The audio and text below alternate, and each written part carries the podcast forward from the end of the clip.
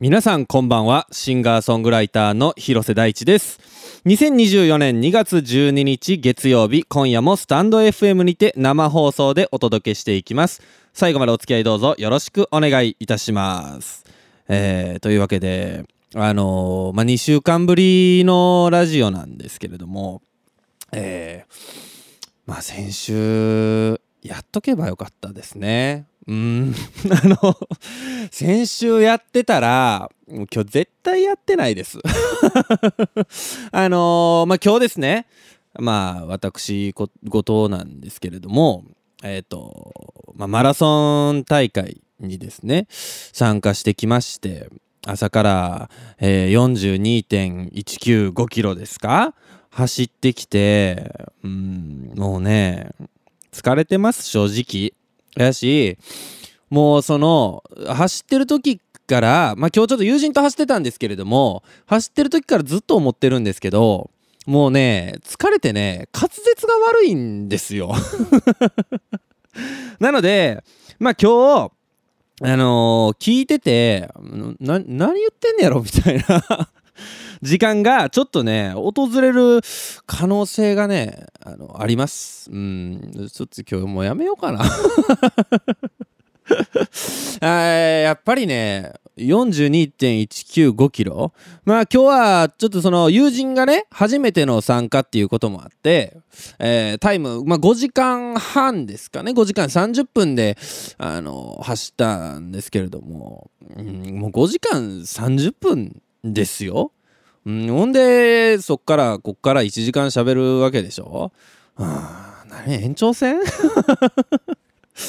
あということですけれども、あの、マラソンね、えっ、と、今日、埼玉マラソン。っ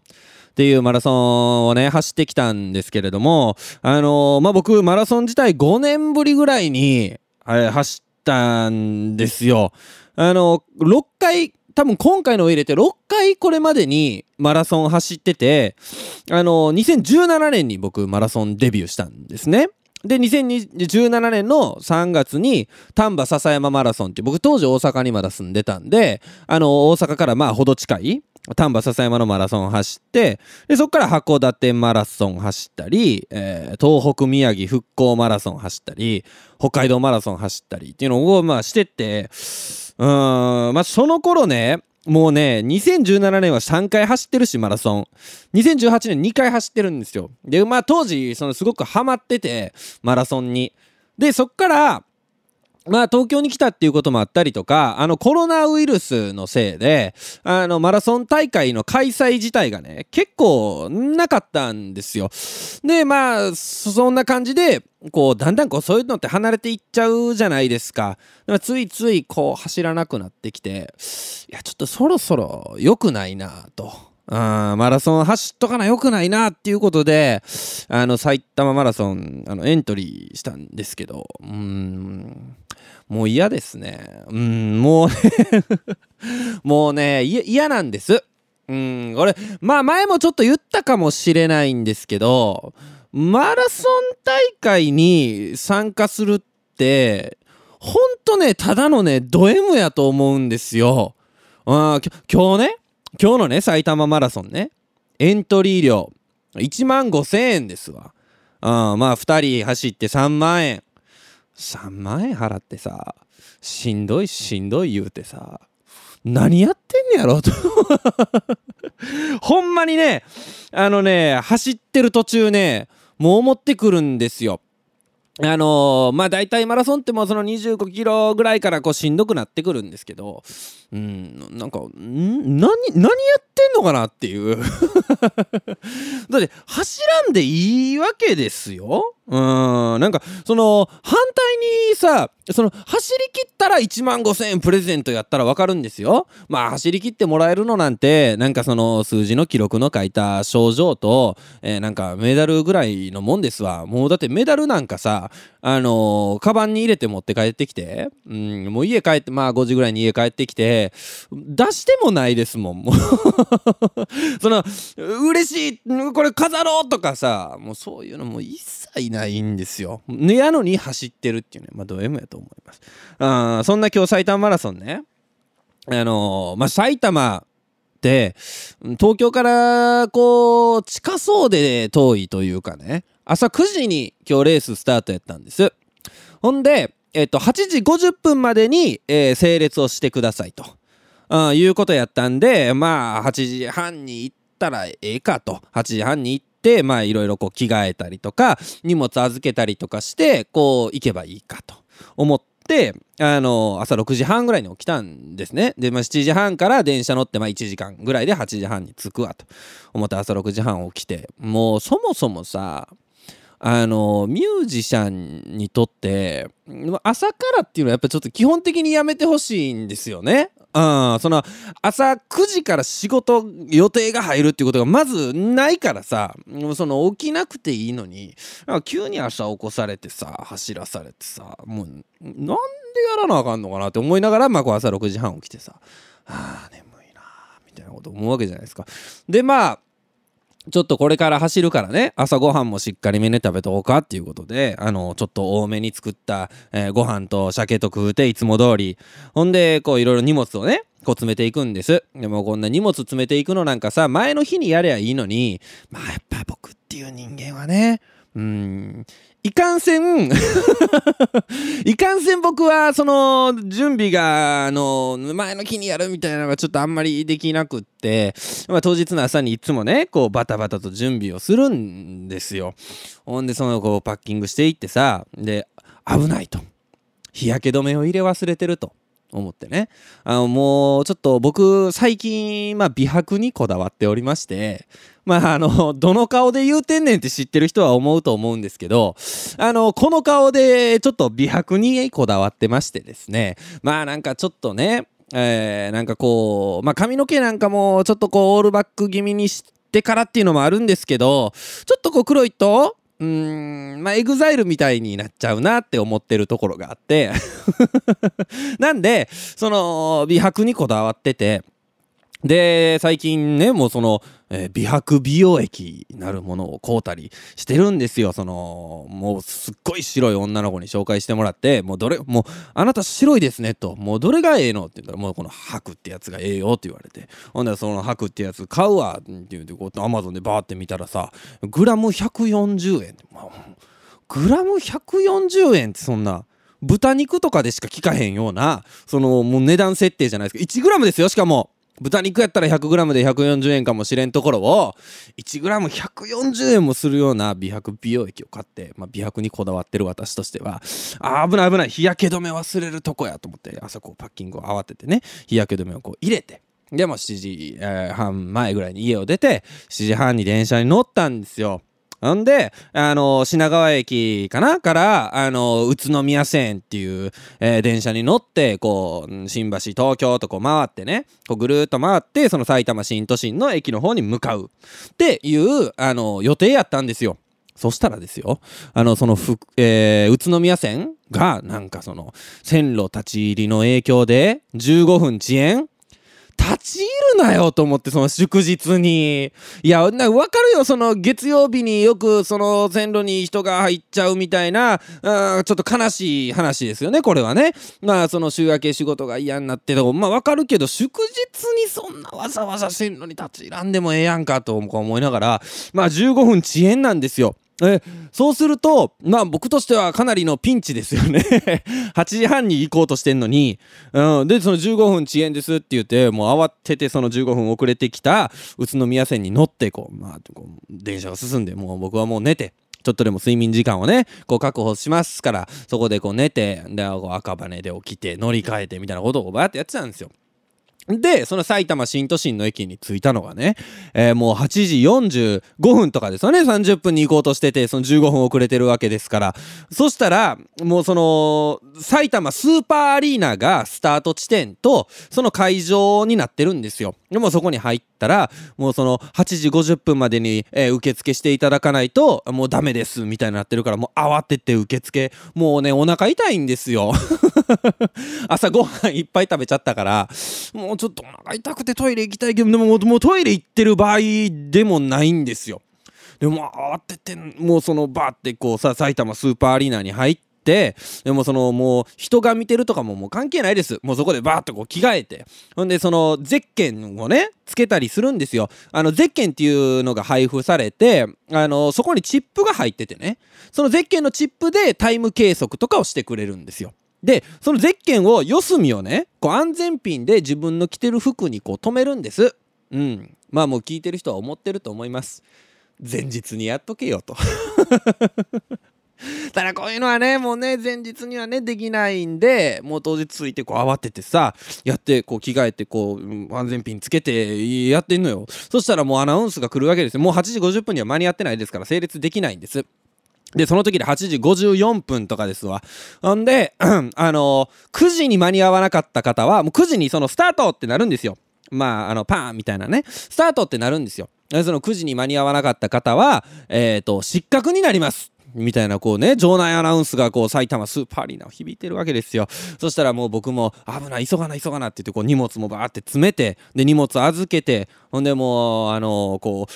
うもう向かうわけですよスタート地点に。もうその時点で8時58分ぐらいね。もう急げ急げと思ってでもその最後尾ですって言われてまあいいんですよ最後尾でも全然僕そんなにあの早く走らないんでまあどっちにしても最後尾でええわと思ってこうバーって行ってもうね靴紐も結んでないんですまだ。でもその最後尾に着いた瞬間に、あの、スタートって言われて もうその、ゾロゾロとみんな動き出すんですよ。まあ、あの、こちとらお腹が痛いわけですから、えー、もうスタートもせずにそのスタート地点のトイレに入って で、まあ、一旦ね、あの、用の方をあ足して、靴紐結んで、えー、ほら、行こうか、ということで、最後尾に着いたんあですよ。うん。まあもうね、気づいてますよね。うん。日焼け止め、塗り忘れてます。もう、俺はさ、1g140 円の美白美容液塗って、えー、もうそれ日焼け止めを塗らずに炎天下6時間も外を走ってきたわけです。いやもうね、もうバカですよね。うん、まあちょっとね、これを機にね、えー、準備は前日にしようというふうにね、僕はすごく思ってますね。はい。ほんでね、あのー、こう走るわけですよ、42キロ。で、マラソンってね、その、まあ、25キロ、30キロ、この辺までは、めちゃめちゃ楽しいんですよ。まあなんて言ったって普段こうさ走る時はさ信号止まってちょっとあ止まらなあかんわとかさそんな時間があるわけじゃないですか。でもそんな時間もなくあのひたすらさ大通りとかをこう道路封鎖されてますからそこをこう気持ちよくバーッと走ってさあできるわけですよ。だからまあもうそれ気持ちいいなと思ってこうバーって走ってたんですね。でその埼玉スーパーアリーナから浦和にある埼玉スタジアム2002かな？あのワールドカップの時にできたサッカーのスタジアムまで、えー、走って戻るみたいなコースなんですよ。でもその埼玉スタジアムぐらいでまあ20キロぐらいですかねこう向かっててあ埼玉スタジアムでかいなと思ってあ見たらパッて見たらあのビッグモーターがね ビッグモーターがね、あるんですよ。横にね、大通り沿いですから、えー、ビッグモーターのとこだけ、えらい見通しが良くてですね。あれ、ほんまにやってるんやね。ニュースではさ、あの見てたけど、ね、その東京に住んでる身としてはうちの近くのビッグモーターってそのかカンナナとかねあの辺りのビッグモーターはさすがにそんなことやってないわけですよ。もうすごかったですよ、えー、あの綺麗でしたね。あの見える景色が。あまあ何をやってるとは言わないんですけどね。ほんでその25キロ30キロぐらいはねこう過ぎてくるともうねあの、もうだんだん足も痛くなってくる。もうそのね呼吸がなんかその持久走とかさあのー、体育で走ってる時にあもうしんどくなってもう無理ってなる時ってもう呼吸が上がっちゃってるじゃないですか。でマラソンのねその後半のしんどさってそれじゃないんですよ。もうね足がもう痛くてもう腰も痛いしなんならその腕も痛いんですよ。まあこれね冷静に考えたらですよ。朝の9時から昼の3時ぐらいまで、うん、こんなん立ってるだけでも腰痛いじゃないですか、まあ、アルバイトとかしてとかね例えば。やのにそれを走ってるわけですからもうめっちゃ痛いんですよ。もう痛くて痛くてしょうがないよと思いながらねこうバーって走ってて。でもあの友人はもうギブアップだと。俺はもうここでリタイアするみたいなことを言い出したんでいやもうそのもうそのリタイアはもったいないと。もうそのゆっくりもう歩いてももうちょっとも歩いてるぐらいのペースでもいいからなんとかこうゴールまで行こうよっていうのをこう2人でこう頑張ってたんです。んで、あのー、まあ、マラソンの醍醐味のね、もう一つとして、あの、沿道で、こう、頑張ってくださいみたいに応援してくれる人って結構いるんですよ。で、これがね、思いのほか嬉しいんです。もう疲れてきた体にまあ言ったらさそんなもう何にも知らんような見知らぬ人があの頑張ってくださいもうちょっとですよみたいなことを言うてくれるのがめっちゃ嬉しいんです。でこれも僕マラソンもう6回走ってますけど6回走ってても毎回思うんです。あもうそれが嬉しいわって思うんですけどちょっと一個だけ腹立つのがありましてそのうんまあその毎回もう絶対おるんですよ。どこの地方のどのマラソンに行ってもおるんですけどこうプラカードみたいなのをねあの持ってる人でそこにプラカードに何て書いてるかというとあの痛いのは気のせいって書いてあるプラカードを持ってるんですね。うん。まあなんか、違うこんなん言うのも違うと思うんですけどなんかそうじゃないと思うんですよね応援が。その気のせいじゃないもん痛いねんもん。その痛いけど頑張ってねとかそのなんか痛いけどなんとか走りきれるよとかあの言ってくれた方が僕としてはこうあ頑張ろうって思うんですけどそ痛いのは気のせい勢がもう絶対おるんですよ。ええ、これあのマラソン走ったことない人からしたらもう何の話やねんって思うかもしれないですけどほんまにもうどこに行っても絶対おるんです。痛いのは気のせい。ほんまね。気のせいちゃいますよ めっちゃ痛いんですもん。うん、ほんでそのまあ25キロぐらいからね痛いのは気のせい勢にこう囲まれながら気のせいちゃうけどなと思いながらこう走ってるんですよ。でそうなってくるとねこうもう楽しいことなんか一つもないんですマラソンね。でそんな中にあってこう楽しみにしてることっていうのがあるんです。でそれ何かっていうとその給水所まあ給水所も結構楽しみにしてるんですよ、えー、あの水とアクエリアスが出るだけですけどまあでもそんなんも楽しいじゃないですか。であと給食っていうのがあってそのまあバナナとかねアメちゃんとか、えー、今日ポンカンとかねまあそういったものがこう出るんです。でまあそれがね楽しみなんですよ。あの飛行機の中の機内食と一緒ですね。これもう何にもやることないけど機内食だけ楽しみにしてるみたいな。あ別にそのエネルギーがめっちゃ減っててそのどうしても食べたいっていうよりはなんかもう暇やから食べたいみたいな領域に差し掛かるんです。でそんな中でねフードメニューってその最終のフードコーナーに大体そのご当地のめっちゃええもんが置いてあるんですよ。例えばえー、北海道マラソン走った時で言うと、えーと、夕張メロンとかあったりね。あと函館マラソン走った時は海鮮丼とかあったりするんですよ。でまあ丹波篠山やったらしし汁。あのイノシシのね料理が有名ですからしし汁があったりとかするんです。であのー、まあ今聞いてて皆さん思うと思います。え走りながら海鮮丼食うのって思ってると思うんですけどもうねそのね38キロ地点の給水給食所なんてもう走ってるようで走ってないようなもんですからもうそのねフードがめっちゃ楽しみなんですよ。うん、ほんでね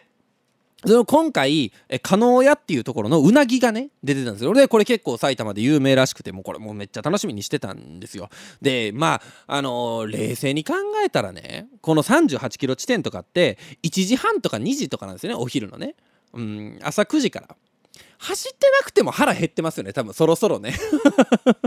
それぐらいの時間になるとね。あーもうねその関係ないんですよ。もう普通に腹減ってるんですでまあその、え、加納屋のうなぎがね楽しみにこうずっと走ってたんですけどまあちょっと僕らが遅すぎてですね加納屋のうなぎはもうなくなってました。もうショックでした。えー、もうショックすぎてもうなんか分からへんけどマシュマロみたいなやつとかお餅みたいなやつとかうんなんかもうあの何ですか立食のビュッフェみたいにこういろいろこう取っては食べて。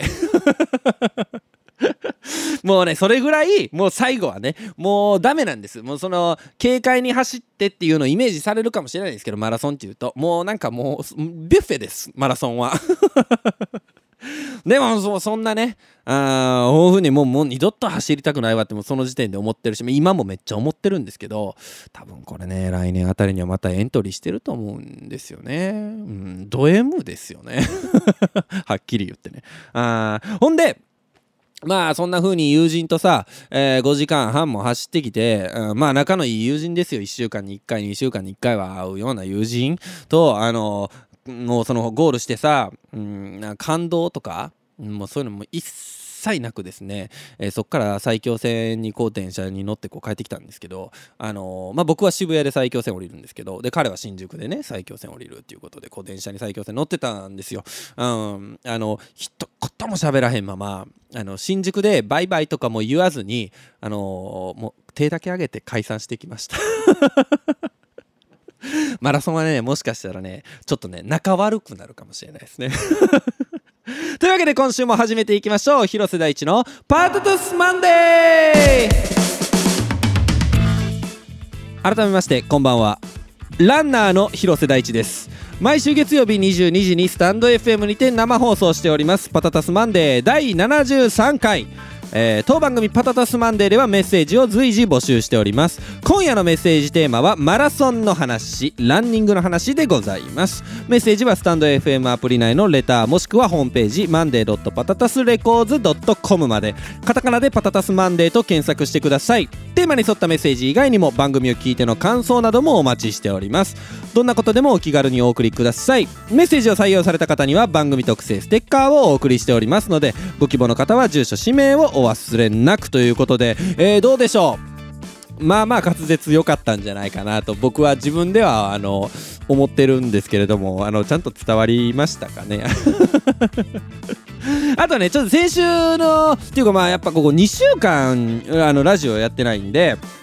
えー、あのーちょっと話したい話がいくつかありましてね、えー、先週の日曜日かな？に、あのー、ビフォーサンライズっていう、えー、映画をね、え、有楽町かなのピカデリー見に行ってきたんですよ。で、ビフォーサンライズって、えーえ、何年前で90年代かな？の映画なんですけれども、あの、その映画が、まあ、その、なんていうのかな、こう、復興、復興、うん、ちょっと走りすぎましたね。復活復活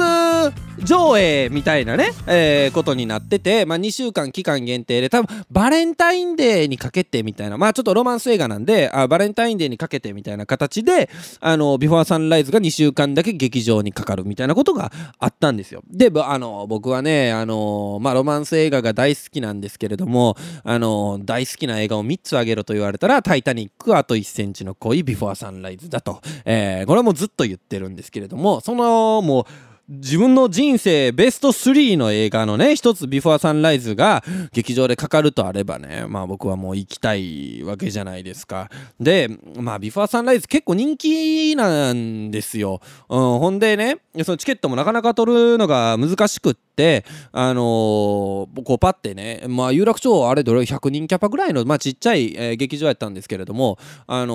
ー、パッて見たらもう埋まってるんです土曜日の券は、えー、だからこれああ危ないなと思って。で12時にピカデリーのサイトってこう変わるんであ12時にこれパッと見とかな危ないなと思ってね。金曜日の夜かな2日後のやつ発売しだすんで金曜日の夜とかにあのー、撮らなあかんわって思ってたんですよ。でそのビフォーサンライズの有楽町ピカデリーのページをずっとクロームにも立ち上げたままにしてたんですね。で、えー、まあこういうのってすっかり忘れるじゃないですか。すっかり忘れててこうボーってしてたんですね。そしたらあのー、まあ僕はゴミの通知を取ってましてあの今日何ゴミの日ですよみたいな通知が12時に来るように設定してるんですよ。で不燃ゴミですよっていう通知がこうパッて来たんですね。で僕捨てなあかんスプレー缶と電池があってもうなんかすっごい生活感ある話で申し訳ないんですけど 僕スプレー缶とその電池を捨てなあかんと思って。あーなんか俺どうして捨てたらいいんやろうと思ってこうクロームを立ち上げたらビフォーサンライズがパーって出てきて危ないと思って。慌ててこうチケットを取ろうと思ったんですよ。で前からもうその12時00分05秒ぐらいの段階で、えー、前から6列目ぐらいの FG ABCDEFG G かな。G のあの真ん中の2つぐらいの席はこう埋まってたんですよ。ほんでああやっぱこうもうすでに埋まってるわと思って危ない危ないと思って。じゃあ、えー、G の次 H の席真ん中とかにしようかと。僕もう絶対に真ん中がいいんで映画は。H にするかと思ってこうバーって購入進めてたんですね。でいや待てよと思って。ちっちゃい劇場ってことは EF F か。F の方がいいかもしれんなと思って決済の手前のとこでこう戻っていったんですよ。F にしようと思ってバーって戻ったらもうねほぼ全席埋まってたんですよ。12時12分ぐらい。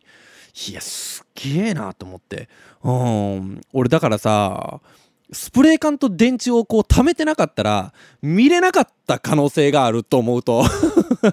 まあついてるんですよね僕っちゃね、うん、でそのビフォーサンライズもうね何がいいかってそのまあ見たことない人はぜひねあなんか確かプライムとかであのお金払ったら見れると思うんで無料じゃ多分見れないと思うんですけどあの見れるんでぜひ見てほしいんですけどこれね登場人物が2人しかいないんですよ。まあモブキャラがいるっちゃいるんですけどそのメインの男の人と女の人が、あのー、こう電車の中で出会ってでそこから次の日の朝えー、そのウィーンなんですけどね舞台はオーストリアの、えー、ウィーンから飛行機に乗って男の人はアメリカに帰っちゃう。女の人はフランスにユーロスターやったっけ？ユーロレール、あのー、電車に乗って帰っちゃうっていう、えそんなこう一夜の物語なんですけどもうそのね何も起こらないんですこの映画の面白いところは。大体さ映画ってこうさ何かが起こってこう距離が縮まってとかさそういうことが起こるじゃないですか。でもこの映画はね何にも起こらないまま1時間40分ぐらいあるんですけど過ぎていくんです。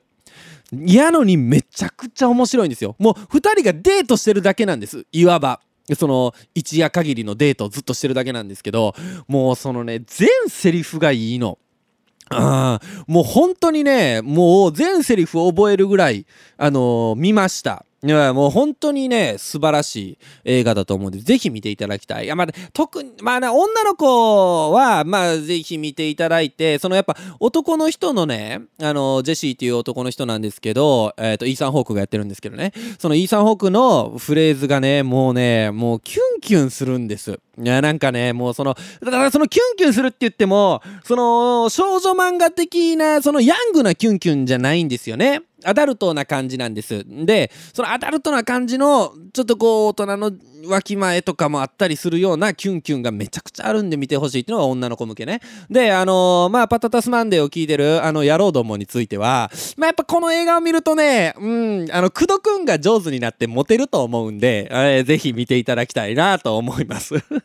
ほんでね、その、シリーズ3部作あるんです。ビフォーサンライズっていう、その、サンライズまで、まあ、要は夜明けまで、あの、の話が、えー、1つ目。ほんで、2つ目がビフォーサンセット、えー、日が暮れるまでの話。で、ビフォーミッドナイト、真夜中までっていう、この3部作になってるんですけど、その3部作がそれぞれ9年後の話なんですよ。まあ、20代、えー、24、5ぐらいの時の2人が Before Sunrise で出会って、その9年後34歳の頃の話がビフォー、えー、サンセット。ほんで、その後43歳ぐらいで Before Midnight っていう、まあ、その18年かけて、あのー、3部作やってるんですけど、その3部作、ほんまに9年後と9年後に撮ってるんですよ。だから、まあ、イーサン・ホークと、え、ちょっと女性の方の名前忘れたんですけど、あのー、人とも、その9年分実際に年を取った2人なんですよ。で、そのまま同じように2人がひたすらデートするだけっていう映画が3部作ありまして、でね、あのね、もうだんだんね、2、3とこう進んでいくに従って、まあもう3とかにもなってくると、もう家庭があるんですよ、それぞれの。うん、もうなんかねそうするとさ家庭があってでもあの頃はどうのみたいな話をしていくと結構泥沼化していくんですよ。うん23はね見てるとねしんどくなってくるんですけど 1はねすごく美しいんで見ていただきたいなと思います。えー、ぜひもうおすすめおすすめでございます。ここで一曲お聴きください。ちょっと今日はえー、もう走ったということで、私走ったといえば、えー、広瀬大地で「ムーブオン」えー、生放送でお届けしております。えー、広瀬大地のパタタスマンデー。引き続き最後までお付き合いどうぞよろしくお願いいたします。えー、メールが来ております。えーパタタスネーム、本郷さんからいただきました。えー大地さんこんばんは、こんばんは。ブルーノートのライブレポート書いちゃったんですけど、皆さんに伝えていいですか？ということでいただきました。ぜひぜひでございます。えー2月5日、大雪の日。薄暗くて間仕切りのない空間。店内を少し歩くと、奥にステージと吹き抜けの天井。ガラス越しに見えるキッチン。ここは、ブルーノート、恵比寿。ステージ奥の窓から見える雪。左からピアノベースドラムギター。店内は雪の影響でお客さんは遅れ気味。前半のステージの始まりの曲は Just the Two of Us 誰もが一度は聞いたことがある、名曲。ブルーノートの空間に引き込まれました。曲が終わり大地さんがスッと入ってペーパーミントグリーンのギターを手にスプレーをさっと吹きかけ準備完了。黒のタイトなドレスを着たアリサさんも登場。全員がアイコンタクトをしながら丁寧に音を合わせてレコーディングするかのようにバチッと一曲を完成していっていました。音合わせなんかせいぜい数時間程度なのに昔から一緒に演奏してたんですか？と確認したくなりました。曲が変わるたびに大地さんはギターを変えてさっとチューニング。後半は山下達郎さんの「スパークル」寒い雪の日に夏を感じる疾走感あふれるメロディー。大地さんがあまり弾かないであろう曲。ギターのカッティングかっこいい。演者さんたちの表情が演奏する楽しさであふれていてそれが伝わってワクワクしました。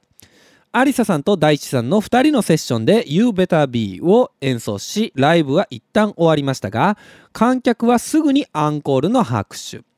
最大の見せ場曲「東京リビング」が始まりました。大地さんは歌詞を口ずさみながら演奏。各パートの見せ場がありその中でも大地さんのソロパートの番。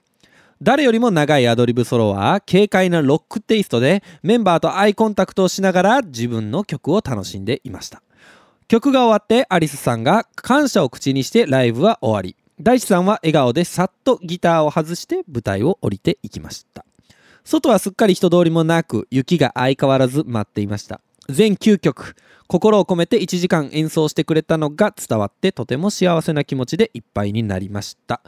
大地さんが作った楽曲を各方面で活躍している演者さんたちがボーカルピアノベースドラムの生演奏で聴けたことが一番でした。ほぼ完璧に譜面を暗記していた大地さんさすがです。生ライブ最高素敵な時間をありがとうございました。また参加します。えーということでいただきましたけれども。そうなんですよ。ちょっと、この話せなダメですよね。なんか、その、マラソンで俺がド M とかなんかそんな話してる場合じゃないですよね、きっとね。あそう、あのー先週月曜日、火曜日、えーにですね、ブルーノートプレイス恵比寿という、えーブルーノートの系列の、えレストランで、えライブをしてきました。で、まあちょっとラジオでも喋ったかもわかんないんですけど、えーアリサっていう、えミュージシャンを僕が以前から、まあ、サポートしてたりとか、曲を作ってたりとか、まあ、あの、お世話に僕もなってるんですけれども、あの、そのアリサから、ブルーノートでやるから、大地さん出てくれませんかっていうのを誘われて、ほんで、なんか、どうやら、その話がね、バンドメンバーはブルーノートの方で用意するっていう話やったっぽいんですよ。これこれはあんまわかんないですよ、僕はね。うん。やけど、まあちょっとまあ僕の、僕とアリサのね、うん、まあ信頼関係というか、まあ癒着ですわね。うん、ちょっと大地さんのとこ使ってるからこ、この企画も大地さんのとこで行きましょうか、みたいなね。ああ、この大企業の癒着みたいな形で、えー、あの、うちのところに仕事が入ってきましてですね。ほんで、まあその、要は、ドラムとベースと、えーピアノのメンバーは、えーそのブルーノートの方で、こう、集めて、で、ギターだけ僕が入れてもらうみたいな形のバンドでやったんですよ。なので、えっ、と、まあ、僕は初めましてのバンドメンバーの方々。で、その、ベースの審査会野さんっていう方が、えー月に1回ぐらい、えーブルーノートプレイスでやってて、で、そこを軸にね、こう組んでたんですよ。だから、シンさんが、まあ、そのバンドリーダーみたいな形ですね。で、えードラムに、ジンくん、ジン竹村くんっていう、あのーこう、えーこう言うてまいりましたけど、まあ、ちょっと年下やったんで、言うてまいりました、勢いで。ほんで、えー行ったら、まあ、あの、同じく大阪出身やってね、あまあ、そんな話で盛り上がったりとか。で、あちょっと滑舌が悪かったですね。今日俺もう悪なるたびに気になると思うわ。ほんでね、あのーピアノに、えーショーン・バレンズエラさん。えー、ムーショーさんもすごい気持ちいいピアノ弾いてて、あすっげえ楽しいなと思う、そんなライブでした。ほんでね、えー、まあ、雪の日、まあ、あの、一番雪が降ると言われてた日が初日やって、あの、これもう雪大丈夫かなとか、まあ、お客さん来てくれるかなとかいうことを心配しながら、まあ、僕はこう、車に機材を積んで、えー、そのブルーノート恵比寿に向かったんです。でそのブルーノートプレイスの地下にあの駐車場があってそこにあの車を入れてでこう車でこう上がっていこうと思ってこう上がっていったんです。でそのまあアテンドしてくれる方とかがいらっしゃってあのマダイさんあのようこそお越しいただきましたぐらいのもう待遇なんですよ。もうありがたい話ですよ。であのこちらですみたいな感じでこうどんどんねなんかその駐車場のエレベーター上がったらあの急にその厨房の裏みたいなところに出てそこからこう楽屋の方に入っていくみたいな動線やってうんほんであのこうアテンドしてくれるわけです。ここちょっと気をつけてくださいね。狭いんでとかあの言ってくれるんです。でここ段差あるんでちょっと気をつけてくださいね。ってああ分かりました。言うてその段差に思いっきりつまずいて。ほんでもうその両手にギター持ってる状態でつまずいたからさもうそのもうどうしようもないじゃないですか。もうそこにおったなんかスタッフなのかその料理のそのフロアの方なのか分かんないんですけど4人ぐらいに抱きかかえられちゃって俺。いきなり。あーなんかもう嫌な感じのデビューでしたね。あでもね、そのね、そのまあライブの話はもうさっきあの素晴らしいことを言ってくれたのでまあいいんですけどその楽屋の飯がねうますぎるんです。うん、でその楽屋にね、えー、飯作なんか用意してくれてるのも大体さライブ前の楽屋飯なんか、えー、まあそのちょっとした弁当が差し入れで入ってる時とかまあそんなもんがなかったらファミチキぐらいのもんですよ。いつも一人で食べる時は。もうファミチキとレッドブルでよしライブしようかみたいなもんが普段なんですけどね。あのドリンクどうなさいますか？みたいな。ビールでも大丈夫ですけど。みたいな。ああそうですか？みたいな。じゃあノンアルコールビールで。みたいな。車ですからね。あほんでその料理持ってきたらさチキンステーキとなんじゃかんじゃみたいな料理を持ってきてさ豪な料理を食べさせてもらうんですよ。ほんでそのファーストステージとセカンドステージに分かれてるんですけどファーストステージやり終わったらなんかもうそのデザートですみたいな感じでフルーツ盛り合わせみたいな出てきてさすっげえなと思って。ほんでもうその入りした時からシェフがもうめっちゃいるんですよ。まあシェフなのかそのホールなのか分かんないんですけどもうなんかねうんお客さんより多いんちゃうかなぐらいのシェフがおるんです。はあ、ほんでそのもう雪やからさ、まあ、お客さんも正直こ来る予定やけど来られへんかった方とかも結構多いと思ってて多分初日に関しては多分ねシェフの方が多かったと思いますねお客さんより。あでまあそんなね雪の1日目終えてさで帰り車乗ろうと思って車乗ったらさもうめちゃくちゃ滑るわけですよ。で走り出そうと思ったらキルキルキルって言ってああかんなこれみたいななりながらまあなんとか帰ってさでまあ寝て次の日パッて起きたらまあその言ったら僕は初めましてなわけですよ。しんさんとかまあ皆さんね。でまあ正直ちょっと舐められてたと思うんです。こいつどんでぐらいやるんやろうっていうのでまあちょっとこう品定めと言いますかね。みたいな感じやったと思うんですよ。で多分ね初日僕上手に弾けたんやと思うんですよ。うんあのまあ、さっきねその初日のレポにもあったように1曲目「Just a Two of Us」から始まったんですけどそこは僕呼ばれなかったんですよ。インストでやったんですけど3人でやるからいいよみたいな。その次のアリサの曲から入ってきてみたいな感じで言われて分かりましたと。言ってた、まあ、ちょっともう舐められてると思うんですよ。こいつには入られへんなみたいな。あでもそのそんな日でね次の日そのシンさんからパーってこうあのメッセージが来まして、えー、大地さんとあのギターでメロディー取れるインスト曲ありますか？みたいな来たわけですよ。認められちゃいましたね。ほんでまあその僕インストでそんなにやることないんでなんかあるかな？とか思いながらねあの考えてたらあんまないなと思って。とりあえずだからメロディー知ってる曲にしようと思って。あの Englishman in New York まあもうカバーでも何度か歌ってますからメロディーは知ってるからいけるぞと思ってね。じゃあ Englishman in New York やりましょうみたいな。言うとおいいねみたいな感じになって。じゃあその Just the Two of Us がなくなって2日目はその Englishman in New York 僕がメロディーを取るっていうインストにな変わったんですよ。もうもう大きく認められてさ。でその、セカンドステージの1曲目でね、えー、 Englishman in New York やろうか言うてこうやったんですよ。ほんで張り切ってさこうまあピアノから入ってさじゃじゃじゃじゃんじゃんみたいな感じで入ってきてベースとかもブンブンブンブンっつってもこうみんな入ってきてでまあ僕がちょっとギターでねこうつまびいてあなんかちょっと雰囲気出してきてさあメロディーいきますよっていうのでもうねメンバーとアイコンタクトですよもうそういうのジャジャズのセッションなんであのタイミングとか決まってないんでじゃあ僕そろそろメロディー行きますねっていう顔してほんでみんなよし行く行くよ A メロ行こうって言ってあのあペペペペペペペペペって僕は行こうとしたんですね。そしたらあのペペみたいな音が出ちゃって。うんあの慌ててまだまだ入ってないですよみたいな。まだ全然入ってないですけどねみたいな顔してギターを弾き続けるっていうことがあったんですけどまあちょっとあの僕ライブをやってた時にね譜面台の上であの iPhone を置いててそれあのたまたま撮れたんでちょっとそれ聞きながらちょっと聞こうかなと思います今。ここでねちょっとこういう感じで。あおうちギターもちょっと入ってきて。あちょっとええ感じやい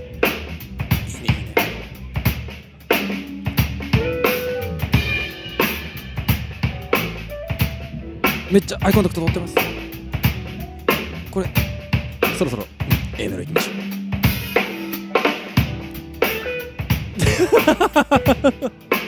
ベッベベって言っちゃって。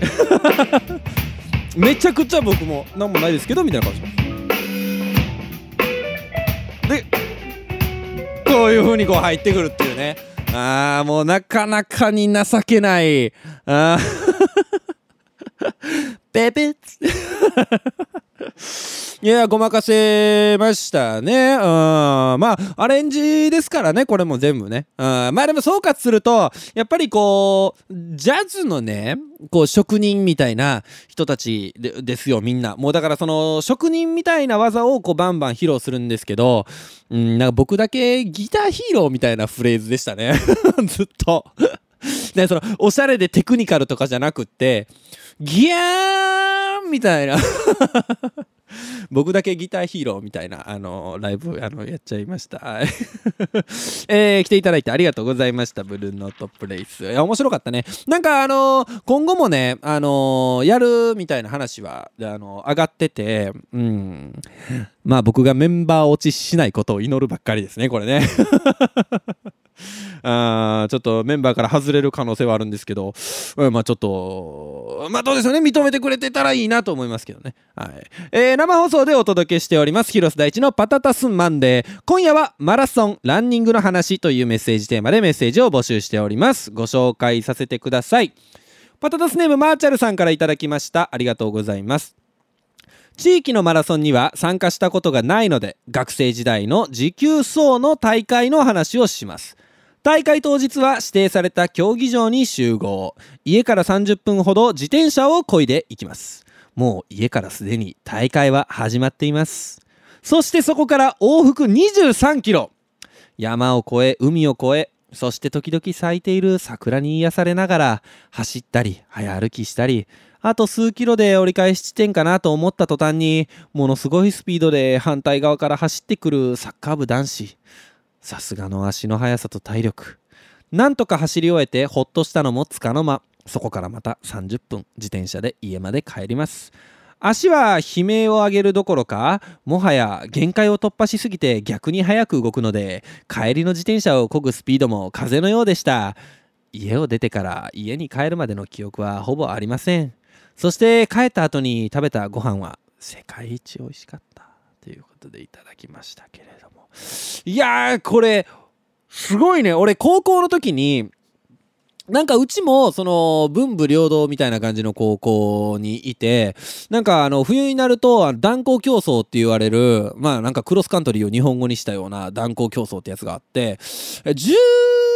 キロぐらいやったんかなその淀川っていうねあの川沿いをこうベアって走らされるっていう大会があってまあそれなんか僕らの間ではそのそんなん珍しいそんなに走らされんねやっていう感じやったんですけどうん超えてこられましたねエピソードとしてね。まあでもねうん23キロまではねちょっと楽しいんでまだ。うんちょっとその先の景色も見てほしいなと僕。やっぱ今日42キロ走っちゃった僕としてはね思いますけどね。うん。あと飯ね。うん飯ね。僕今日42キロ走ってあのカロリーね。消費カロリー見たら2500キロカロリーでした。で、これ1日の大体の消費キロカロリー、摂取カロリーって2500って言うじゃないですか。だから今日僕1日6食食べて OK なんですよ。こんな幸せなことあります？えー、もう帰りにめちゃめちゃ焼肉食うてやりましたよ。えー えー、続きまして、えー、パタタスネーム本郷さんからいただきました。えー、大志さん感想おめでとうございます。そして疲れてる中でのラジオお疲れ様です。高校時代はマラソンイベントがありました。学校から歩ける距離に皇居があったので皇居一周がコース。5キロですか。学校帰りに友人となんとなく下見に行ってどうやったらサボれるかを真剣に話したのが懐かしいです。この辺で地下鉄乗ってゴール行くのは？とかタクシー移動は？とかこの辺で見張りが立ってそう。とか予想しながら結局はとりあえずさっさと走って帰りに寄り道しようと真面目に走ったことを思い出しました。まあ当たり前か。タイムはとっくに忘れましたが結構きつかった印象です。たまにウォーキングの途中から走りますが走る理由は体力の確認かな。質問です。大地さんは何きっかけで走るようになったんですか？なんで大会に参加しようと思ったのか教えてください。これはねあの明確にありましてあの僕まあ20代19の時結構あの太ってましてまあ今今からで言うとプラス15キロぐらい太ってたんですよ。ほんであなんかそのまあ当時のね事務所からもまあやれ痩せろだのなんだの言われるわけですよ。あんでまあ嫌やなと思うじゃないですか。ほんでまあちょっと痩せなあかんなと思ってこうランニングを始めたんですよ。であのせっかくやるならなんか頂点に行きたいみたいな思いが僕何やる時も基本あって。なんかこうやるからにはみたいなあるなと思って。でその時にとりあえずマラソン大会エントリーしたんですよ。で結局そこまでにまあ15キロぐらい減量してマラソン大会出たらあのそのねこれね僕ね1回目ね完走できなかったんですよ。1回目のマラソン大会。29キロ地点ぐらいでもう両足つってもうてもうそっからもう足ももう前に出ないですよね。でもそこできつかってあのリタイアしたんです。それがねやっぱねこう火をつけたというかなんかちょっと悔しいやりたいじゃないですか。でそれのせいやと思うんですよね。1回目で走りきれてたらあ気持ちよかったってなって終わってたかもしれないですね。うん。だからそのせいで、まあ、2回目行って2回目出たらあちょっと気持ちいいなって。ほんではもう絶対二度と走りたくないって思っては2ヶ月後ぐらいにまたなぜかエントリーしてるっていうこう繰り返しですね。あそうか皇居か。まあ皇居はねまあ5キロってちょっとうんまあちょっとねなんか舐めた感じで言っちゃいましたけどまあ皇居は結構坂があるからね。あやっぱ坂がしんどいっていうのもありますからね、えー、続きましてパタタスネームラーロンドさんからいただきました。ありがとうございます。皆さんへ忠告です。マラソンは絶対に絶対に友達と出ないようにしましょう。一緒に走ろうなんて約束はもっとダメです。それは長年の友情も壊す大きなハンマーと化すからです。一緒に走ろうと約束した友達を2人足の速かった僕は颯爽と置いていきました。体力のある友達ならいいかもしれません。でも走るの嫌いな友達は安易に約束するもんじゃないです。背景あの時の君へ覚えていますか？僕はまだあの時のあの時と同じスピードで走り続けていきます。人生という長い長いマラソンを。まあ、うまいこと言わんでええねんですね、これね。いやあのね、まあ、置いていったということですけど、友人2人は。で、なんかその、それで友情が壊れる？うん。まあ僕ぐらいにもなると友情を優先してね、うん、頑張ろう頑張ろう言うてあのビュッフェやりますから全然。僕は走れるんですよ。全然走れるんですけどビュッフェやりますからね一緒にね。あそれぐらいのねこうまあでもその僕はマラソンでこういいタイム出したいみたいなのがそこまでないっていうのがちょうどいいんかもしれないですね。うん、ね、そのいいタイム出したいと思ってたら置いていくかもしれないですね。でもさ置い置いていったらさもう今日の友人なんか初めてマラソン走るって言うんですよまあ正直今日で嫌いになったと思いますマラソンのことなんてもう一緒に二度と走ってくれないと思いますでさそんな中でさもうヘロヘロなってもう無理ってもう歩くかもってなってるわけですよ。そこでさほな歩くんやったら俺も先行くわビャーなんていうことをやったらもう彼はやっぱりマラソンもう嫌になっちゃうじゃないですか。もうそうなると最後まで頑張ろうやっていう気持ちになって僕はもう引っ張っていってやるよぐらいの気持ちやったんです。もう24時間マラソンのあの隣で伴走してるもうめちゃくちゃおじいちゃんみたいなおじいちゃんいるでしょ。もうあの感じなんですよ。でもこれ俺今喋ってて思ったんですけどやっぱ1回目リタイアさせた方がハマったかもしれないですねこれね。1回目ゴールしたことによってなんか燃え尽きたかもな。リタイアさせるべきやったかもしれないですね。今週もたくさんのメールをありがとうございました。ここで1曲お聴きください。広瀬大地でメモリーズ。パタタスマンデーそろそろお別れの時間です。今夜の放送はスタンド FM 内でのアーカイブはもちろん Spotify や Apple のポッドキャストでも無料でいつでも聞き直すことができます。今夜の放送だけではなく過去の放送のアーカイブもありますのでぜひチェックしてみてください。お知らせです。当番組パタタスマンデーではメッセージを随時募集しております。次回のメッセージテーマはバレンタインの話です。メッセージはスタンド FM アプリ内のレターもしくはホームページマンデーロットパタタスレコーズ .com まで。カタカナでパタタスマンデーと検索してください。